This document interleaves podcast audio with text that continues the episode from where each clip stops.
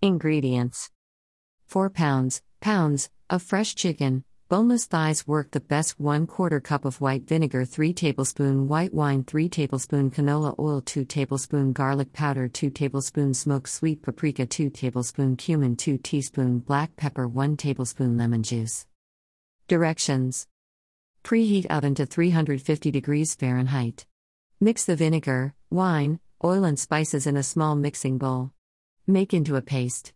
Place chicken thighs in a sealable plastic bag. Add marinade. Seal bag, making sure the marinade completely covers the chicken. Refrigerate chicken for at least 12 hours but no more than 24 hours. Line a 4 x 9 Pyrex dish with aluminum foil.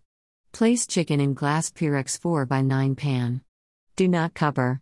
Cook for 30 minutes or until the temperature reaches 165 degrees Fahrenheit or the juices run clear.